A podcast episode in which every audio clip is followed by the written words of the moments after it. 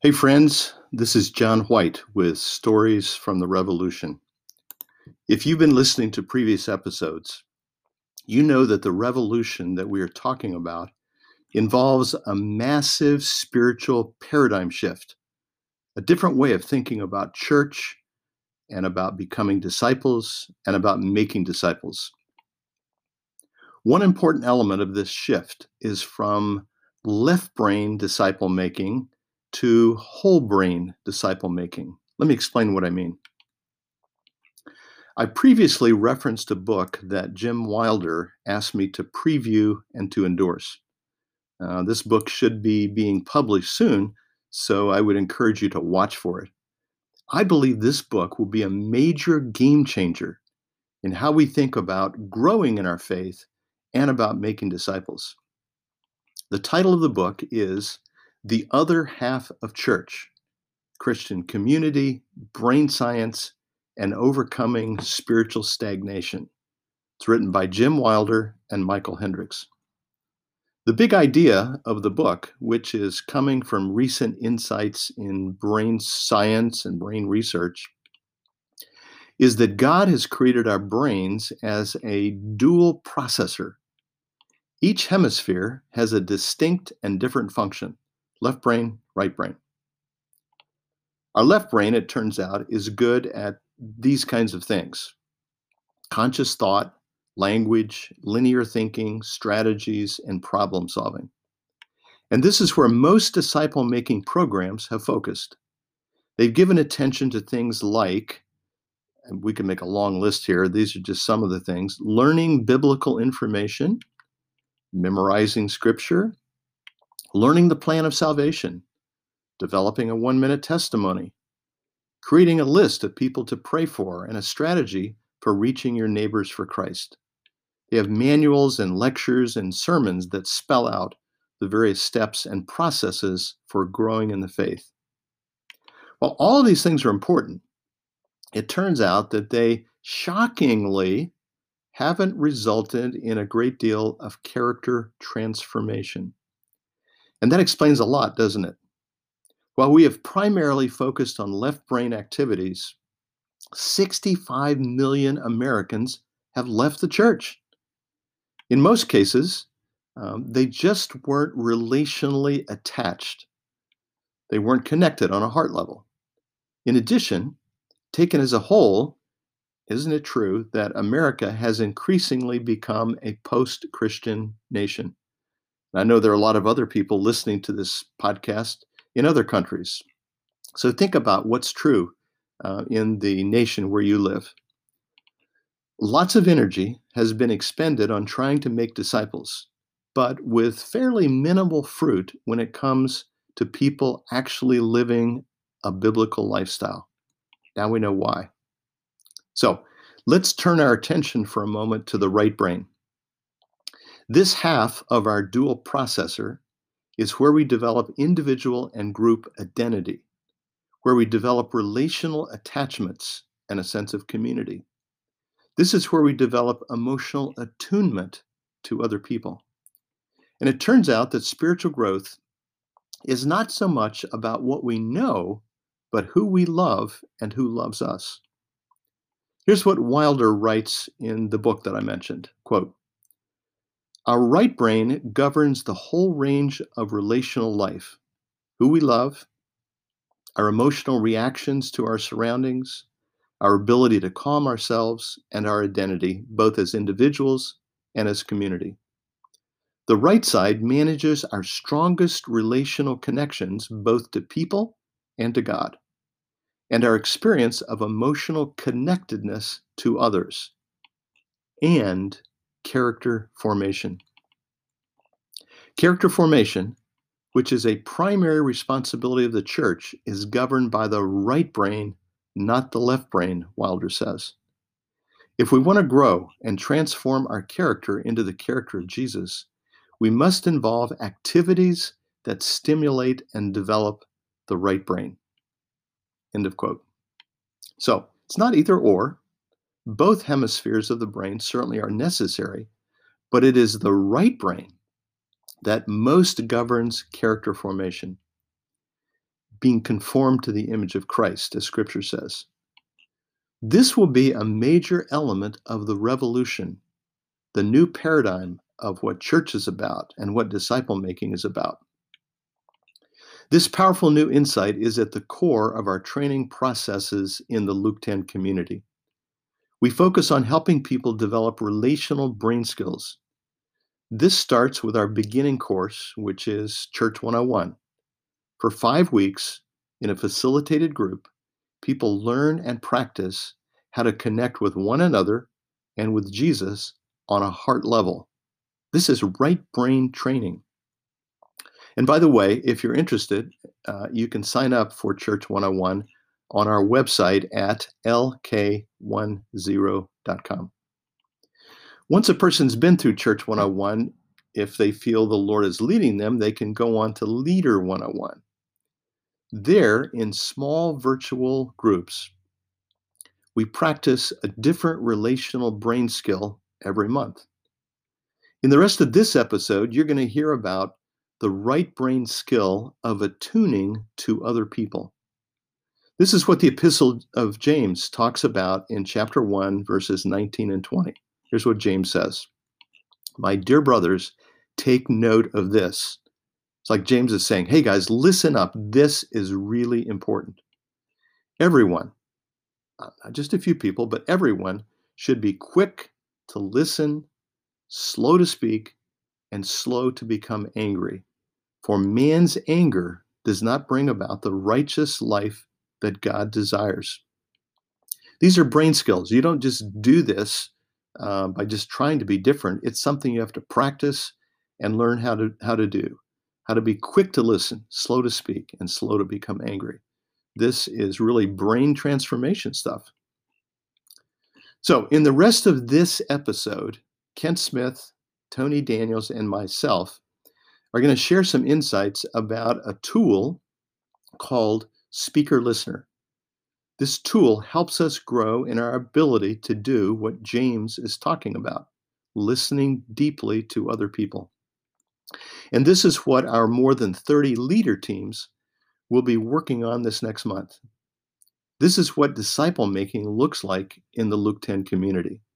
We think it's this kind of training that is central to the new paradigm of church central to the revolution that is taking place. So take a listen. Glasses. so um, Kent and Tony and I here, we are. This is a Friday, and this is the uh, R and D circle, and we were just checking in about some things that we're thankful for. And the topic came up was all that God's been doing through the speaker listener skill set that we worked on during July. And as we've observed all that's going on there, first of all, our sense is that it probably is going to be a good thing to take another month on this. So our job, just like everybody else's job, is to be radical attention payers. And so that's one of the things that we're seeing. And as we shared about that, uh, Kent, as he often does, had some uh, really helpful things to say about the why of this. Um, so, so Kent, share what you shared about conflict and speaker listener and all of that.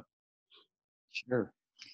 Well, I was just um, commenting on how enormously valuable and I think important in terms of the timing right now it is that Luke 10 is giving this kind of focus to such a foundational attention paying skill. That's really what speaker listener is. It's training us to attend deeply and well to each other and to the things that people have to say.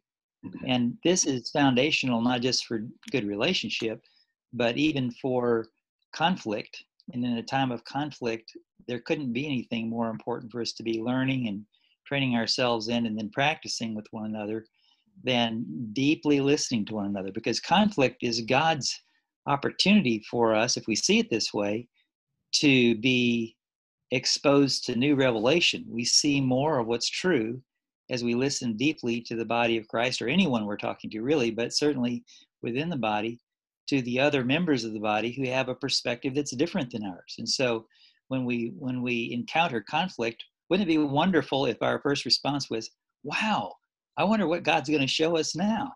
You know, I wonder what what God's up to in uh, in this opportunity to see more of God's truth, more of God's revelation, through a perspective that isn't one I've held up to this point. Mm-hmm. So um, the opportunity for revelation, and then as we collectively absorb that truth, that new truth that is that is coming to us through hearing the wider body of Christ, other perspectives, then we're in a position to be transformed by that new truth. So, so the pathway to transformation um, is often through conflict and our ability to attend well deeply to one, one another, to receive new revelation in that process, and then uh, ultimately to be changed by it, which is uh, the journey that God's calling us all on. And uh, so, and I was just saying, you know, what a master stroke of the enemy to create a whole culture where our assumption is, oh no, we don't agree. I can have nothing to do with you anymore. In fact, you're probably less less of a real person than I thought you were because you don't agree with me. What a ridiculous, you know, patently absurd way to think about conflict. And yet, all too often, that's our our knee jerk kind of uh, impulse to finding out we don't agree with someone. So I'm going to throw in some questions from leader team people and see what you guys say. So one of the the feedback things was, but why would I want to listen to someone if I'm not going to try to convince them of the truth? so what would you guys say to that? Um. why would I want to listen to John on politics if not to try to convince him I'm right? What's the real reason I would want to listen to him? I'll, I'll, share a couple ideas. I bet Kent's got some uh-huh. to share, and probably you do too, Tony. Um, and I, I think it's actually we're working on a different parts of our brain. By the way, when we're mm. just we enter into a listener mode versus a convincing uh. mode, and I have to be intentional about that. Uh, a mm. couple of benefits that I see to that. Uh, one is like what Kent was saying. Uh, there's new revelation. It's like when we start listening to each other, I learn things that I might not ever have if I'm intent on trying to persuade you about something. Mm. Uh, second thing that I think is a great benefit is it, it builds the relationship. I mean, we're about uh, intimate relationships with one another. And so the idea that um, our relationship can grow and, and become closer, uh, even if we might end up disagreeing on something. Uh, so those are two benefits. Yeah. What do you see, Kent? Yeah. Well, one of our one of our uh, core commitments and values, one of our convictions, really growing out of what we've been learning in brain science and and really just the nature of God, is that um, you know I am most deeply connected to the person who conveys to me that they see me, that mm-hmm. they hear me, that they understand me, that they're glad to be with me and that we can work forward together we can move forward together you know that that is the foundation for hopeful and deepening relationship and mm-hmm. so you know if we can't if if we're derailed from that process every time we discover we don't see things the same way as someone else then we've lost the whole we've lost the whole divine enterprise in our own lives um, mm-hmm. we have to so we have to begin to cultivate this kind of skill set in order to really enter into what love means, what it means to live lives of love. Um, and so, yeah, I think um, the reason to, to, answer your question more directly, Tony, I think the reason I would listen to someone um, who disagrees with with me, um, if not to persuade them of my my position, uh, is to love them in the first place, and then to learn from them in the second place. Wow, good. I, I in that, um, I, I think too, one of the things that we find is when I'm listening, I actually find common ground. Mm. Um, and I find, I discover that we're not, he's not the enemy, right? Um, but we actually have common ground. And then instead of doing this and throwing things at each other, we can turn this way and see the problem out there, right? Mm. And we're on the same team now because there's common, there is common ground. And usually you can, usually there's common ground somewhere that you can find and mine that and stand in it so that you then can both solve a problem that is a big problem possibly. And now you have all your resources to solve them instead of cutting yourself off from half your resources because you didn't find common ground. Um, and, uh, and so, it's true that the deepest I'm, so, I'm sorry, Tony, go ahead. No, I was just going to reiterate the goal then isn't to change someone's mind, convince them I'm right, prove they're wrong, but love them. love them, be glad to be with them no matter what. And hopefully, in that, we find common ground and we don't become each other's problem, but we can become the same team fighting a problem that needs all of our resources to solve. I was going to say, isn't isn't the deepest form of love to be able to attune to someone like Ken talked about even if we don't agree with them. Mm. That's that's the deepest form, I think, of uh, of love. Yeah. You can see their heart behind their opinions or behind their their thought. Yeah. Really hard work, though. Really hard. Especially for those of us who have been raised in a context where rightness was so central to reality and goodness, right? You know, to be right is the is the key factor of my worth and uh, so really we're talking to use oh, uh, another metaphor or really another description of reality i think uh, mm-hmm. we're talking about moving from being half brain people who are so focused on our position being whole brain people who are focused on the whole picture right which always as the people of god means what's love here look like what mm-hmm. does how do i respond in this situation in a way that blesses all the parties involved and everything that god is up to so I don't want to make this too long, but as you're talking, Ken, I'm thinking, well, how do we do that? How do we personally like share how, you know, each one of us personally, since John and I raised our hands, like, oh yeah, I was raised in that family, man. I died, you know, my dad would do anything to be right. I would do anything to be right. That was the most important value. Um, and so what do I do to get out of that mindset, right? And um, there's some images that that God gives or that I've clung to, and one of them is open hands. Like literally, when I'm fighting with someone about something, I picture the issue in my hands and I open my hands, literally. and I go, okay, I'm not going to grasp this idea or this. I'm going to have open hands so that I can let God have room to move and, and me not need to be right. Like I'm going to let go of that need and literally open my hands. That's a, a way to do it. Also, listening to Jesus helps because he always tells me, uh, you know, the process is what's important, not not the outcome always. Like we were listening yesterday and that and every voice matters tony and you're going to learn by listening. So i love mm-hmm. the way he coaches you know when we listen to him. Um, but that's me. So john what about you? How do you get out of that mindset? Well I first of all i want to say that you did a great job of that tony a few weeks ago when we were going at it over politics. So you i i could see that you you were doing exactly that. You shifted out of one mode and into a different mode and I, I, guess that's the key thing for me is is just being aware being aware of what is going on inside of me. I can so easily just overlook that and i'm engaged in this argument and you know trying to make my point. But if i slow down and pay attention to what's happening inside and what part of my brain is now engaged and is that where i where i want to do that? Um, i want to make one other comment is that i think in this area of conflict um, t- two things. One is how did your family handle conflict when you were growing up? I mm. suspect that a lot of our families weren't very skilled at that.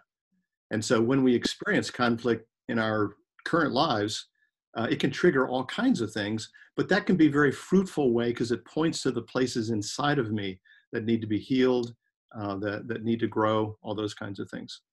The other comment I want to make is I think this relates very closely to our Luke 10 vision vibrant families of Jesus everywhere. And a mark of, I don't think you get to a vibrant family of Jesus without going through conflict. So, vibrant family is not the absence of conflict, it's really how you deal with that conflict that's really the key.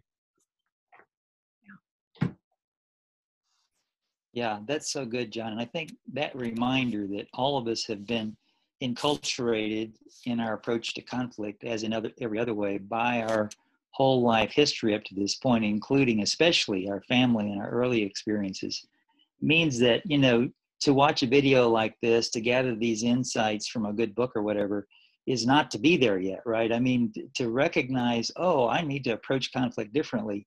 There's still a whole lifetime of kind of visceral gut, heart uh, response to conflict whenever it arises. So I think we have to be compassionate with ourselves and with others as we're kind of learning to approach conflict in a whole new way. And uh, you know, you're asking Tony about how do I respond. I, you know, one thing that I find really helpful is just uh, as you have modeled for us, as many have modeled for us, is just to take a deep breath. You know, there's something about the physical process of recognizing, okay, I can shift here, and uh, to Mm-hmm. begin to learn to do that. Um, and at first, like all new things, it will be effortful. It'll be hard to step back from the brink of just cutting that person off um, at the knees, you know. But if we can learn to begin to uh, take a breath, to, to open our hands figuratively, even physically. Uh, nice thing about a screen is I can't see what your hands are doing. Uh, but to to make a physical move that says, "Okay, I am going to respond as Jesus does here, not out of my own kind of habit or, or my first impulse." Um, I think that can be really helpful in beginning to do that, and then to give each other grace as we all continue to learn how to do this. Yeah. Ask forgiveness Yeah. as we mess up. I want to point out both of you said uh, things that um, I just want to highlight again because they have to do with checking in. Honestly, Yes. you you both pointed to physical sensations of you know stress or feelings, emotions over you know welling up inside of us, and needing to calm them down or physically you know do something to to shift. Um, and you know I think that's why we check in so frequently is because we're trying to create that self awareness of how I'm feeling right now, right? Because I know in some of Mhm. our conversations recently, that's been the cue for me that I need to shift, right? Is because I've been em- emotionally overwhelmed. And instead of continuing to fight, I'll pull back and go, I think I'm really frustrated right now.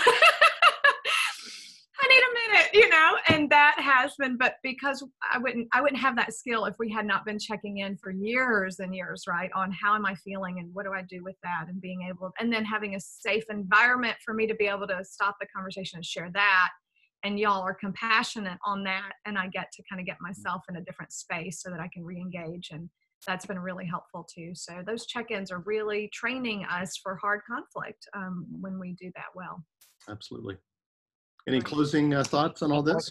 Yeah, one more thing in light of that, Tony, you keep sparking great thoughts. I, I think, um, you know, I think what what you demonstrated for us again in one of those conversations is, wow, I am feeling so intense right now. I need to take five minutes. Just let me have five minutes here to reorient and you know check in with the Lord, check in with myself, and let's resume. And that's you know that's the great thing about in this community we can practice at that level you know we all assume jesus has things to say here there is a path forward that is one that brings us to unity we will find that and i need a, uh, a timeout basically i'm going to put myself in a timeout in order to get back on track right yeah so thank you. I- am laughing because if y'all knew what I did in those five minutes, and um, you know, we're not in the conflict anymore, so it's funny. But I literally, I got off the phone, I started screaming, and I took my pillow and just banged it and banged it and banged it and banged it. I was so angry. And I think I was screaming the whole time I was banging it as well. Um, but it released all that energy so that I could then listen to Jesus and calm myself. but I just laugh because I think, thankfully, you know, we're on Zoom and I can mute. I think we need a. I think we need a video of that, Tony, so that we can uh, share with people how that. My kids were like, "Is mom okay?" I think she's okay. Oh, okay. I love it. So what we're saying is uh, that we all need practice on this. We want to take, I think, another month, uh, August, to do that. And we'd love to hear stories, feedback. Let's. This is a community of practice, so let's let's share what we're learning, what we're struggling with, and uh, learn together. and like we said, a lot of times you need a mediator. And that's why there's three of us, right? Because at any given moment, one of us steps out as mediator so the other two can do conflict well. True. It's true. Okay. We good? All right. I'll end the video here.